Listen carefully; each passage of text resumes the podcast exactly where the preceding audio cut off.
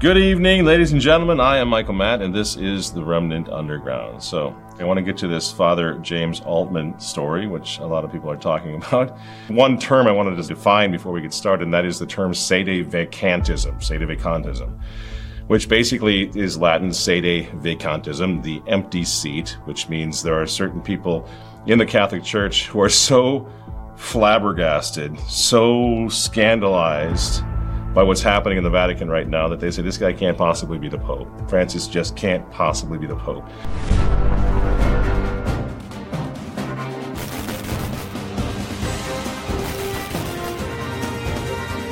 First, I want to talk about a couple of housekeeping notes that are more or less connected as well. This right now is about the last chance, by the way, to sign up for the Catholic Identity Conference out in Pittsburgh. It's going to be big. This is every, everything's happening at once right now. It's all breaking. This is happening right on the eve of the synod. And I'm really excited to announce that we're going to have live and in person now His Excellency Bishop X.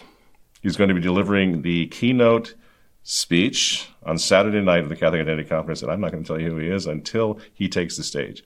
But it's a big deal. I think I just heard yesterday we're up to 30 vendors uh, we're expecting about 700 people in the room. Uh, students, young people, you only pay $50, and that's for everything, including meals and the whole bit. So, really want to stress how the importance of getting young people out to this conference. You are the future, and there's a war going on, and old guys can't fight wars. So, we're going to need to uh, to get you guys involved. Yes, Walter. Don't forget to mention the uh, live stream. That's right.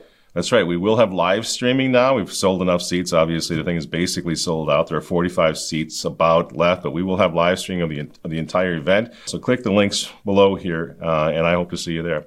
Also, big time, mark your calendars. Huge thing. We've been talking a lot about this synod. People say the synod on synodality, which is out there like a planet, right? It's going to be bad a lot of people say, yeah, you talk about it, but what are you going to do? And I'm really, really proud to say that I will be joining up with my friend and ally, John Henry Weston of LifeSite News in Rome, just down the street from the Vatican, right after, the day after the Synod from Hell. Uh, concludes. Now, Cardinal Gerhard Muller is going to be there. Uh, Bishop Joseph Strickland. Oh my gosh, I'm so excited about that. He will be in Rome uh, with us. Of course, John Henry will be speaking, and several other really erudite, excellent speakers will be there. Now, the Remnant is co-sponsoring the Rome Life Forum, so I'm you know very happy to be doing that. You can go to romelifeforum.com, I believe, mm-hmm. uh, to get all the deets on that. So obviously, obviously, friends, uh, Houston, you know, we've we've got a problem. It's it's it's getting worse by the day, you know, and that's why we want to talk about this. You know, where do we put ourselves? How do we resist? What does that look like tonight? Uh, this just in over at remnantnewspaper.com, you'll see that Pope Francis, incredibly, is going to be speaking at the pro abort globalist Clinton Foundation, their, their big event just next week in a few days. Pope Francis is going to be chatting with Bill Clinton himself the womanizer. I mean, the biggest, this is such a scandalous presidency. And for whatever reason, the, the Vatican is not afraid in the middle of the Me Too movement to associate with this guy and to put Pope Francis in a position to be just endorsing the Clinton Foundation, you know. Not surprising. We had we had video the other week. Maybe Walter can throw that up on the screen of Francis meeting with Alex Soros, George Soros' son, and Bill Clinton. Weirdly enough, a few weeks ago, obviously they were setting up for this big event next week. Now here in New York, you know they're going to talk the big issues because you know the, the issues that really matter in the world. Not not apostasy, not abortion, not gay marriage, not transsexualism, not the destruction of the family. None of that matters to Francis right now. No, no, no. He's going to be talking with old Slick Willie about climate change, of course, and the refugee crisis, which is what they're calling it now. It's a refugee crisis, don't you see? Right. Also right. known as illegal immigration. Now, I guess what's happening here is Francis's new hot button issue is this immigration thing. Now that we have another presidential election here in the U.S. coming up, kicking into high gear, and that evil nationalist is going to be on the ballot once again, presumably if he's not in prison. And so here then is the brand new apostolic nuncio from the Vatican to the United States of America, apparently, friends, stumping for the Democrat nominee, whoever that happens to be. The problems today are huge. You know, let's take an, uh, one example, which is very, very important in the United States: the problem of migrations. You know, it's amazing to see that as soon as we speak about migrations, you know, the politicians fight between themselves, and they should not, because you know, uh, uh, United States has always been a country or country of migrants. What should we, we former migrants, you know, uh, do not accept uh, uh, and to to receive new migrants? help, help me out here. I mean, Eminence, you can't possibly be serious. I mean, I don't mean to be insulting, but you can't possibly be this stupid. You can't possibly be this ideological that you have to pretend that you don't know the difference between legal immigration and a wide open border that at the moment is overrun by drug dealers and child traffickers. You don't know the difference there, my friend? Because we do. We Americans do. We know the difference. I personally am the grandson of immigrants, eminence. But my grandparents, they came here legally. You see the difference? Legally, Your Eminence. My grandparents took an oath to the Constitution of the United States of America. They learned the language. They became citizens. And I'm sorry, Eminence, but if you don't know the difference, maybe just stay home. You know what? Our country does not need another woke ideologue pretending to be Catholic. And meanwhile, the Holy Father continues to become the golden boy of globalists everywhere because guess what? He's back. Again, I don't think that there is a necessary clash between religion and science in this field. Religion can be very helpful. If you think, for example, about uh, the climate crisis, so we have seen the current Pope making some very helpful statements and trying to enact a good policy are giving motivation to people to prevent the, uh, the further deterioration. So it's no wonder then that Pope Francis is working on part two of Laudato Si. Pope Francis had not had any official meetings for days, but then he revealed the possible reason for these absences. Io sto scrivendo una seconda parte di Laudato Si.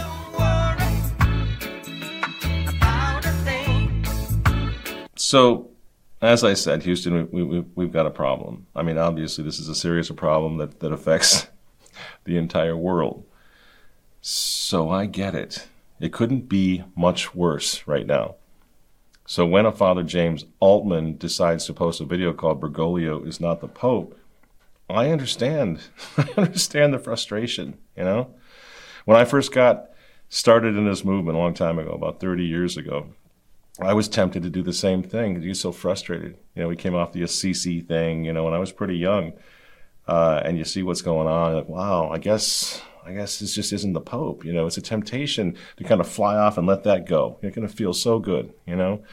Mahatma Gandhi told that if all men and women, whatever the differences between them, cling to the truth with respect for the unique dignity of every human being. A new world order, a civilization of love can be achieved. Well, the trouble is, friends, we have we have people who showed us how this is done a long time ago. People who are who are really powerful traditional Catholics. People who are in my opinion, are, are, going to be recorded by history as the saints of the era. I'm, I'm just old enough to remember. Archbishop Marcel Lefebvre, for example, as I've told you before, I actually received the sacrament of confirmation from Archbishop Lefebvre. Uh, he was my father's friend. These these discussions were were going, you know, back then already. This is nothing. This is nothing new. I remember when like the Omlers, uh, the Gibsons, they were all they were all together in the early '70s. My father was was talking to those guys. Mel Gibson's father, trying to convince the traditionalists to go to Australia. That's why Mel Gibson ended up in Australia, for example, where it might be safer. We maybe could set up some sort of a Catholic, you know, commune or whatever it was. My father never never went for it, but this is how far back it goes. You know, over the years, I've I've spoken to Mel Gibson's father lots of times, Hutton Gibson, before he passed away recently, not too long ago absolute sedevacantist. No, no slouch. He's a smart guy, delightful fellow. But this, you know, he was pushing for the Sedevacantists thing a long, long time ago. It goes back a long time. But at the very beginning of all this, at least as, as early as the early 1970s, you had the example of Archbishop Lefebvre. Uh, the Remnant's lead columnist for 30 years, my beloved friend and mentor, Michael Davies, he wrote the Apologia pro Marcel Lefebvre. So we do have, in other words, we have source material, we have precedent to look, to look to, to try to guide us through this, and we have to make good on it, friends especially for those who've been in it a long time. They can share wisdom with us, and we got to listen to it. Got to listen to that wisdom. Don't be reactionary. Not right now. It's dangerous because we're all frustrated with what's going on. We'd all like to tell Francis exactly where to go. In fact, we pretty much do that every Sunday night here in the underground. So I, I get it. But it has to be within the parameters of what's considered the Catholic attitude towards the crisis. And I remember the whole saga of Archbishop Lefebvre. My friends, nobody suffered more at the hands of the Vatican than that faithful Archbishop Lefebvre, who stood against the whole world by himself with his friend Castro Mayer, right? Je ne suis qu'un évêque de l'Église catholique qui continue à transmettre la doctrine, constatant cette volonté ferme des autorités romaines actuelles de nous de réduire à néant la tradition et de ramener tout le monde dans cet esprit de Vatican II et cet esprit d'Assise, nous avons préféré nous retirer. C'est pourquoi nous avons envoyé une lettre au pape en lui disant très clairement ce n'est pas nous, nous, ne pouvons pas, malgré tout le désir que nous avons d'être en pleine union avec vous. He never denied the, the Pope's primacy, friends. And before we take another breath, I want you to think about that. Why didn't he? Why didn't he go take that step? Because that gets right to the nub of this controversy, controversy that we're talking about tonight. In fact, Archbishop Lefebvre's Society of St. Pius X, people don't know this when they say the societies in schism and all that.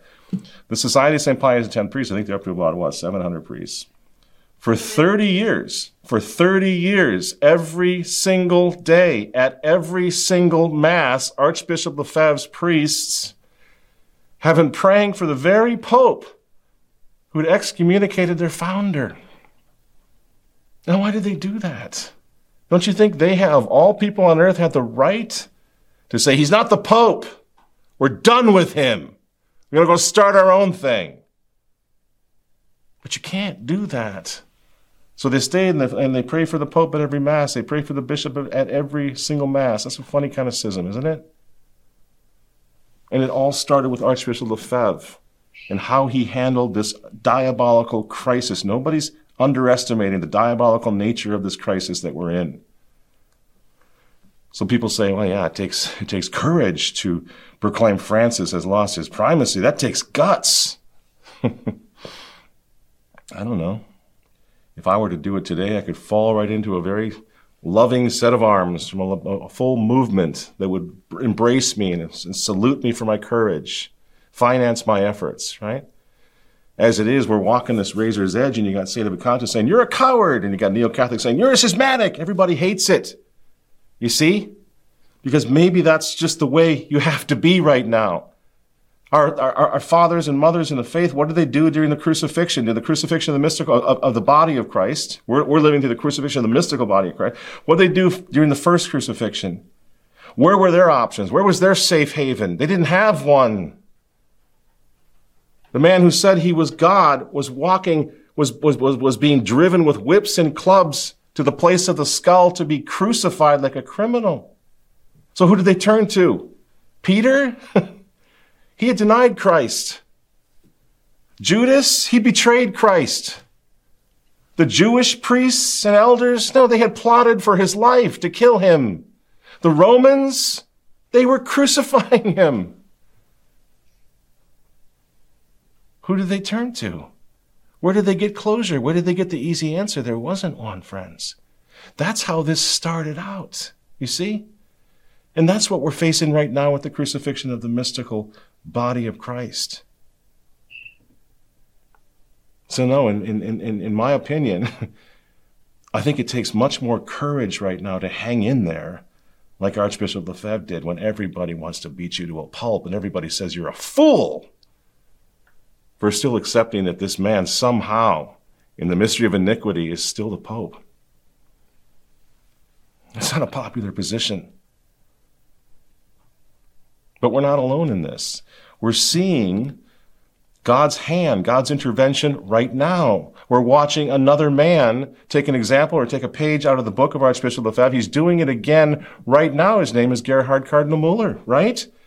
And, and people say, well, yeah, but he used to be one of them. You can't, really? I wonder how many of us would have the courage that this man is demonstrating right now every single day to take part now in this ungodly synod on synodality next month. He's been invited by the Pope to take part in it because he wants to keep him close. He wants to keep him under control, presumably. Cardinal Muller called the Pope's synod, as we've said down here dozens of times, he called it a hostile takeover of the Catholic Church. Now he's going to land in Rome and he's going to take his car right into the Vatican, having told the whole world that this synod is, is stacking up to be a hostile takeover of the Catholic Church. Do you have that kind of guts? and then he comes out just this week, Muller, and he warns the world against, quote, false prophets who present themselves as progressives and who have announced that they will turn the Catholic Church into an aid organization for 2030 agenda. That's Cardinal Muller. He did it this week in an interview with InfoVaticana. It's on our website right now if you want to check it out. He continues God's universal will to save is the future program of his church, not the Great Reset. End quote. But he might as well, might as well have added, You got that, Francis? He's resisting Francis to his face, dear friends. He, he, he writes, even Paul once openly opposed Peter's behavior without, of course, questioning his Christ established primacy. Do you see what that is? That's we resist you to the face. Do you know what that means? For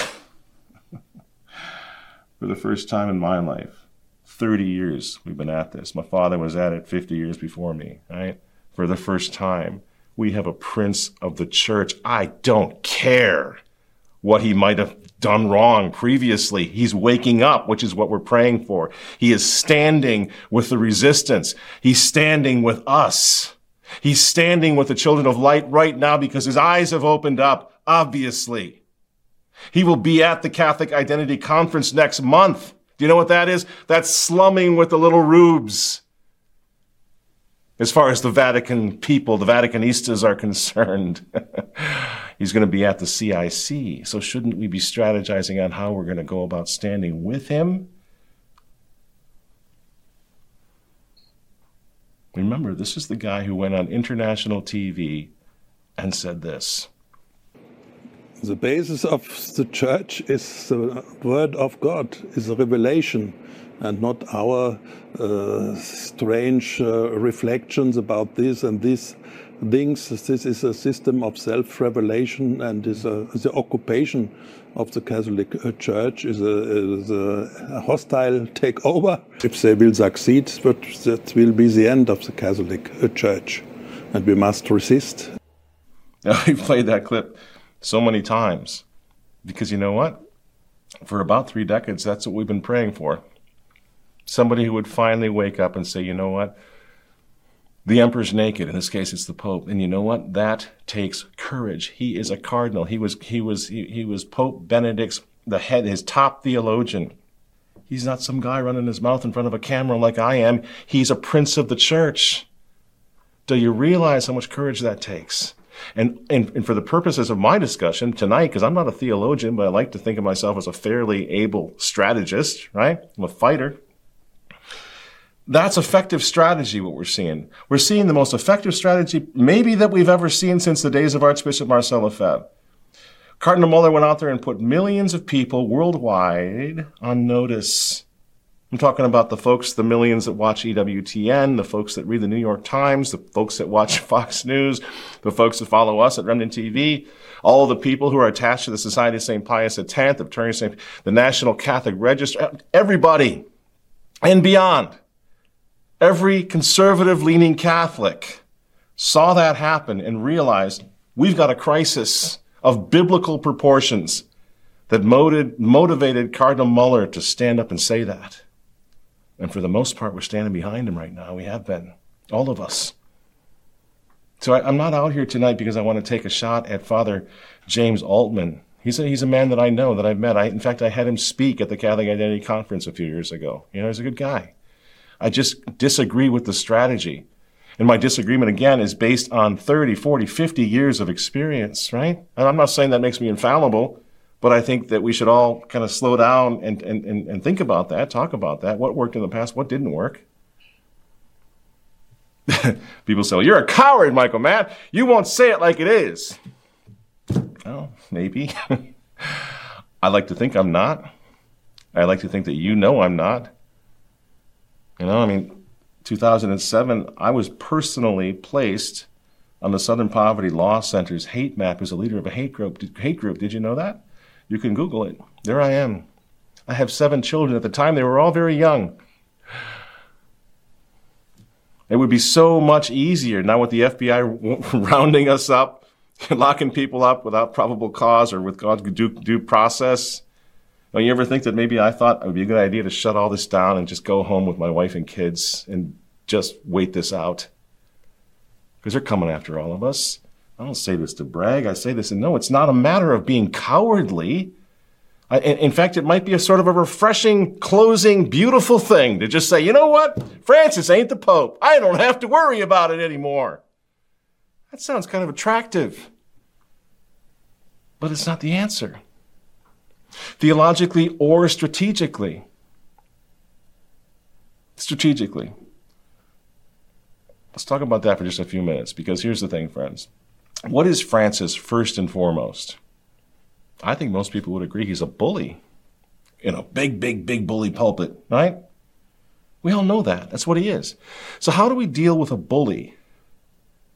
You got to hit him where he's weakest, right? You have to oppose him where he's weakest. Now, remember one thing this man has gotten rid of everything. He got out of the papal apartments, he got rid of the red shoes, he got rid of the, everything. There was a, moved into a hotel, trying to show his a black briefcase, the whole bit trying to show us again and again that he's a man of the people, right? The one thing he never nixed, though, is what? His white robe. The white robe, the white cassock. Why is that? He is the guy dressed in white. He is the one, the man living in the Vatican. The entire world recognizes him as Pope. And guess what? Francis doesn't give a damn if we say he's not the Pope. In fact, that's what he wants us to do. So if we hit him there, you're not the Pope, you're not the Pope. Well, we're hitting him right where he's strongest. Right where he's strongest in the eyes of the whole world. That's where he's strongest. You can't contest that because the whole world. That's your jury. They're all looking at the guy dressed in white living in the Vatican like, well, of course he's the Pope. These traditional Catholics are a bunch of nutters. And that's what he's counting on. You see? He's trolling us, friends because he wants us out of his way. Now think about this. I've got friends who are sedevacantists. This is not a personal grudge match with them. There were guys, I don't know, one of them was John Salza, I think, that were writing books against the sedevacantists. They wanted me to get on, on, on, board with all that. And I'm like, you know what? I want nothing to do with that because I don't blame the sedevacantists for the scandal that they feel in their, in their hearts. I just disagree with them. You see? I'm similarly scandalized. I just disagree with the approach. And the reality is that Pope Francis, for all his, you know, on, on, on, the, on the plane interviews and statements raving against Catholic, traditional, faithful Catholics, he never says one word about one group, and that's the Sedevacantists. Again, for your Protestant friends, Sedevacantists, those who say the seat is empty, we have no Pope. Francis seems completely unbothered by them. Why? Because he's not threatened by sedevacantism. You see? He's not threatened by those who say we don't have a pope because he can look at the whole world and say, Do you have a pope? And the whole world says, Yes, you're the pope. So he never mentions them. Conversely, he's positively obsessed with us, isn't he? He is obsessed with us. Why? He's obsessed with diocesan priests who offer the Latin Mass. Diocesan priests. Why? He scolds us on a weekly basis, calling us rigid and Pharisaical. Why? I'm seriously, why? Ask yourself why. Why is he fixated on us? Why isn't he fixated on those who say he's not the Pope? It's because he knows they're never going to get that off the ground. So he cancels our Mass. Why is, why is that? Why is he trying to drive us out of our own churches? Don't you get it? It's because our opposition, friends, is growing stronger every day. You did that. I did that. We all did this together. What do you think?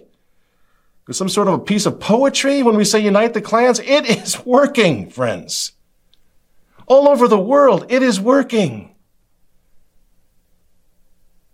We're staying in the church. We're resisting. We're not leaving. And Francis is literally freaking out over it now. We have cardinals. We have bishops. We have priests. We have 20,000 sharp pilgrims. We have Catholic media personalities such as EWTN's Raymond Arroyo and, and, and Robert Royal and, you know, Father Murray and these guys, right? Yeah, we got those guys are all sounding like remnant columnists now suddenly, right? But we also have non-Catholic, pretty powerful media influencers who are also seeing straight through what Francis is doing. I find it interesting that the current pope is talking about evil. The last pope is talking about evil, but I think they're kind of pointing at each other a little bit. You know, I don't think they're on the same side. I think they're both using evil, but I think they're not talking about the same evil. I'm not, I'm not saying that we all agree on every point, but we agree on this. I've been on Steve Bannon's show a couple times. Steve Bannon put the President of the United States in the White House a few years ago. He's a powerful guy. He's on to Francis. Of course, we mentioned Cardinal Muller.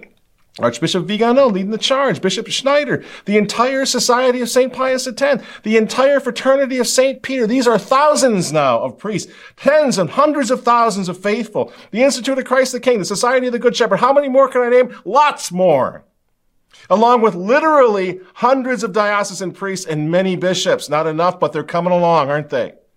What we're talking about here, friends, is millions of Catholics worldwide, lay Catholics worldwide too, all getting stronger every day against the Francis Revolution, which enti- also entails an awakening about the revolution of Vatican II. This is a pivotal moment in the history of the church. Yes, it might be the end of the world, but my gosh, are we going to go down swinging with a lot of people? We are not going to ascend the scaffold by ourselves like Archbishop Lefebvre did. There's a lot of people now, a lot of powerful people. Don't believe me? Look at Bishop Strickland. the Vatican is making fools of themselves trying to shut this man down. Why? Because he's too doggone Catholic. And guess what? The world sees Bishop Strickland as a sympathetic character. You don't even have to be Catholic to look at this holy man on his knees and say, why is Francis the bully beating up on him for being too Catholic? Do you see how it works? But when we stand up out of frustration, out of love, out of desperate concern. I'm not, I'm not describing any evil motives to anybody who does this. But when we succumb to the, I think the temptation to stand up and say Francis is not the Pope, we jeopardize that worldwide coalition of opposition, right? We divide it and we, we, we threaten to destroy it. We divide it right down the middle and, friends, for what? Does it, does it change anything? I use the analogy like we're on a battlefield. The enemy is advancing. They're vastly outnumbering us. They have better, more powerful weapons. They're right in our faces. And I look at you and I say, well, hang on a second though. That, the general that's leading these bad guys, these, he's not a real general. he's a fraud. What difference does it make? They're going to kill us. History and a future pope will tell us what the general is, what Francis is at some point. But our job now is to simply keep the faith of our fathers and resist anyone, even the Pope, who tries to destroy it, exactly as St. Robert Bellarmine told us to do, and so many other great theologians. And we say, He's not the Pope. What do we do now? We're, we're doing it right now. I had to do a show over this. Because as soon as we say this, we begin fighting with each other. As soon as one of us starts in on this, this is the way it's been for years and years and years in my experience. Somebody says, I can't take it anymore. He's not the Pope. Then what happens? Instead of focusing laser sharp on the problem, which is in the Vatican, we start focusing on each other, citing each other in, right? Taking each other out rather than formally resisting the Pope. And that's where Francis wins. Because then you factor in the spiritual component of this discussion. And as I say, I'm not a theologian. But the theologians out there have an entirely different take on this, and one which we as faithful Catholics are obligated before God to prayerfully, prayerfully consider. Let me give you an example. We've all taken a tremendous amount of consolation from our friend, Bishop Athanasius Schneider, right? Standing with us again and again, speaking at our conferences, you know, taking up the cause, leading us in many ways. Well, do you know where Bishop Schneider stands on Pope Francis? I do. In fact, he just sent me an email just this morning in which he broke it down for us. And here's what he says He says, The Pope cannot commit heresy when he speaks ex cathedra. This is a dogma of faith. In his teaching outside of ex cathedra, he can commit heresy. And since the Pope is not identical to the entire Church, the Church is stronger than a singular erring Pope. In such a case, we must respectfully correct him, resist him as a bad father of a family. We know the truth and we must proclaim it, repairing the errors of the Pope. And since such a case is humanly irresolvable, we must implore with supernatural faith a divine intervention since that singular pope is not eternal but temporal, and the church is not in our hands, but in the almighty hands of God. We must have enough supernatural faith, trust, humility, and the spirit of the cross to endure such an extraordinary trial in such relatively short situations in comparisons to 2,000 years of church history. We must not yield to a too human reaction but keep sobriety and true supernatural view in mind.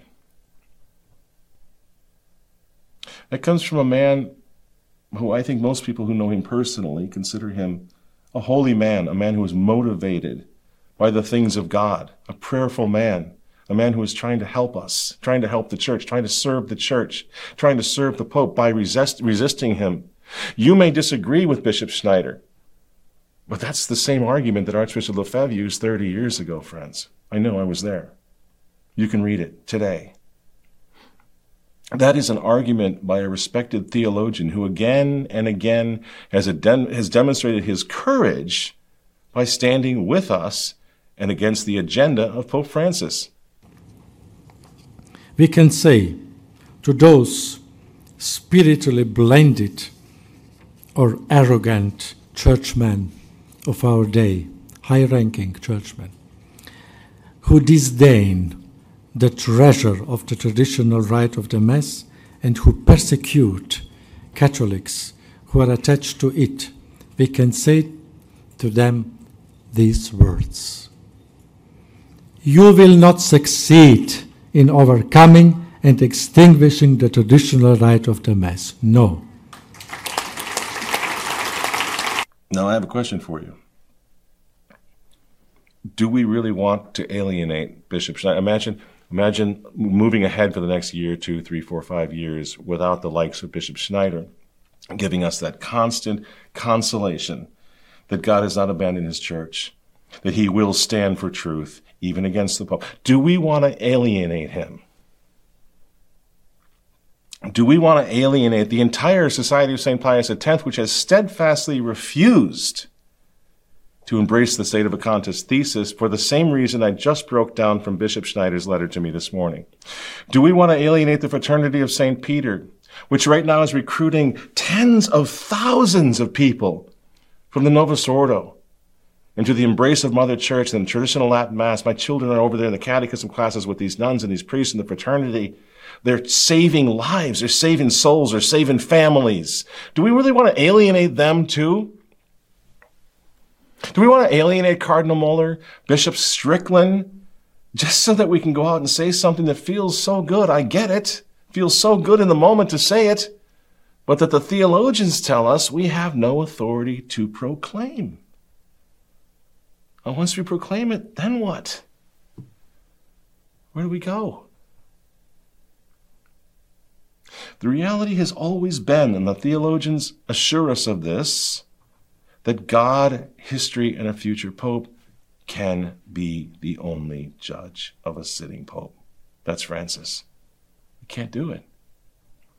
And this is not to be angry at those who are. We just, this is how I see it. This is how many theologians see it. This is how Archbishop Lefebvre, we simply can't do it.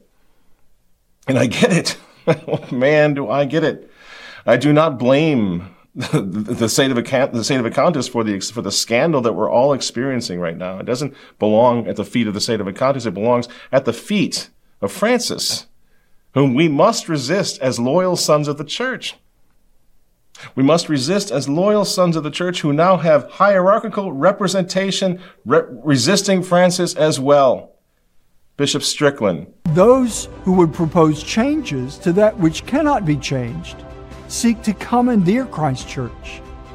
And they are indeed the true schismatics. Bishop Schneider. You will not succeed in overcoming and extinguishing the traditional rite of the Mass. No. Cardinal Muller. If they will succeed, but that will be the end of the Catholic uh, Church, and we must resist. Friends, this is, this is what Francis fears most, and there's going to be more of this. And that's not even all of them. There's a, no, a number of them that are, that are doing the same thing. We've been praying for this all of our lives. And they say, well, God's going to save his church. What's that going to look like? Is that just going to be a big magical explosion from the sky? Or is he going to work through members of his church to save his church? I put to you that we're looking right now at the means by which God will restore his church. Men in the church waking up. And that's where we focus as lay people, supporting them. People say, well, I could never do that. I mean, they used to be with the Novus Ordo. They, they're Novus Ordo. Again, two words, Archbishop Vigano. Do you know who installed Cardinal Blaise Cupich as the Cardinal Archbishop of Chicago? I am truly pleased to be with you today, as His Excellency Blaise Joseph Cupich is solemnly installed as the nine Archbishop and the 13 chief shepherd of this beloved community of faith. Now, who ever would have thought that the man who installed Blaise Cupich in Chicago would be writing for the remnant and leading a counter revolutionary charge against the Synod on Synodality and what's going on in Rome? This is the supernatural hope and confidence as Catholics we must have confidence in God. We are not going to save the church. God is going to save the church. And we must be, as I say down here almost every week, be praying and be waiting for these bishops to come over. We have one right now that we're looking at and thanking God for in Cardinal Strickland, I mean, Bishop Strickland, the very latest. But there's going to be more. We can't just, just, well, Bishop Strickland used to say the new mass, so he's not one. Really? You, you can't do that? You can't, we can't do that. We talk about diabolical disorientation. All of us have been diabolically disoriented, but thank God, friends, many of these bishops and priests are waking up, right? And we stand with them because that's what Francis fears most.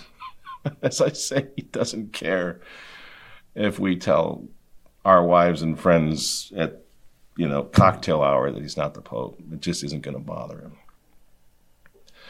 So, for God's sake, friends, in conclusion, for God's sake, let's just let God Judge Francis while we stand together against the errors of Francis. You know, I mean, again, I've, I've been in, I've been in this fight for 30 years, and I got to tell you, I have never in my life seen unity of purpose like we have right now. Don't blow it. It worked. The clans are united. Don't blow them apart. What we're all doing together right now is working to serve in the vineyard of the Lord, to stand with the church, to do what we can to make sure the faith survives through us. That's our job. You don't believe me that, Francis is threatened by that? Just, just, just, just look at Traditionis Custodes, Custodes. This is a desperate act by a desperate tyrant who is running out of time, friends. It is working. And all while this is going on, you see and you feel this resurgence of faith in communities all around the world. I told you this summer about the Chartres pilgrimage, but a lot of other pilgrimages just this, this morning. I got a little note from a young guy in Argentina. His name is Maximo, and he writes the following. He says, Dear Mr. Matt, I've been following your videos for quite some time with my mom. We love the Catholic tradition that we discovered a couple of years ago. I wanted to let you know, just to raise hopes, that this past weekend we had a pilgrimage from Rawson to Lujan's Basilica, which is 100 kilometers in three days with 1,600 people walking. We were fighting for, fighting for and promoting the traditional Latin Mass. It was an incredible experience, as it is every year. I will send you some pictures to spread the news. See you, Maximo. You See, friends? That's what it's all about. Maximo is what it's all about. Maxi, Maximo down in Argentina with his mom, sifting through the ruins, building up the altars again, starting over, proving to themselves and to their community and to the whole world and to Francis that no force on earth can crush the faith of our fathers. Unite the clans, Maximo. God will save his church in his time. Just make sure that you're in the church when he does it.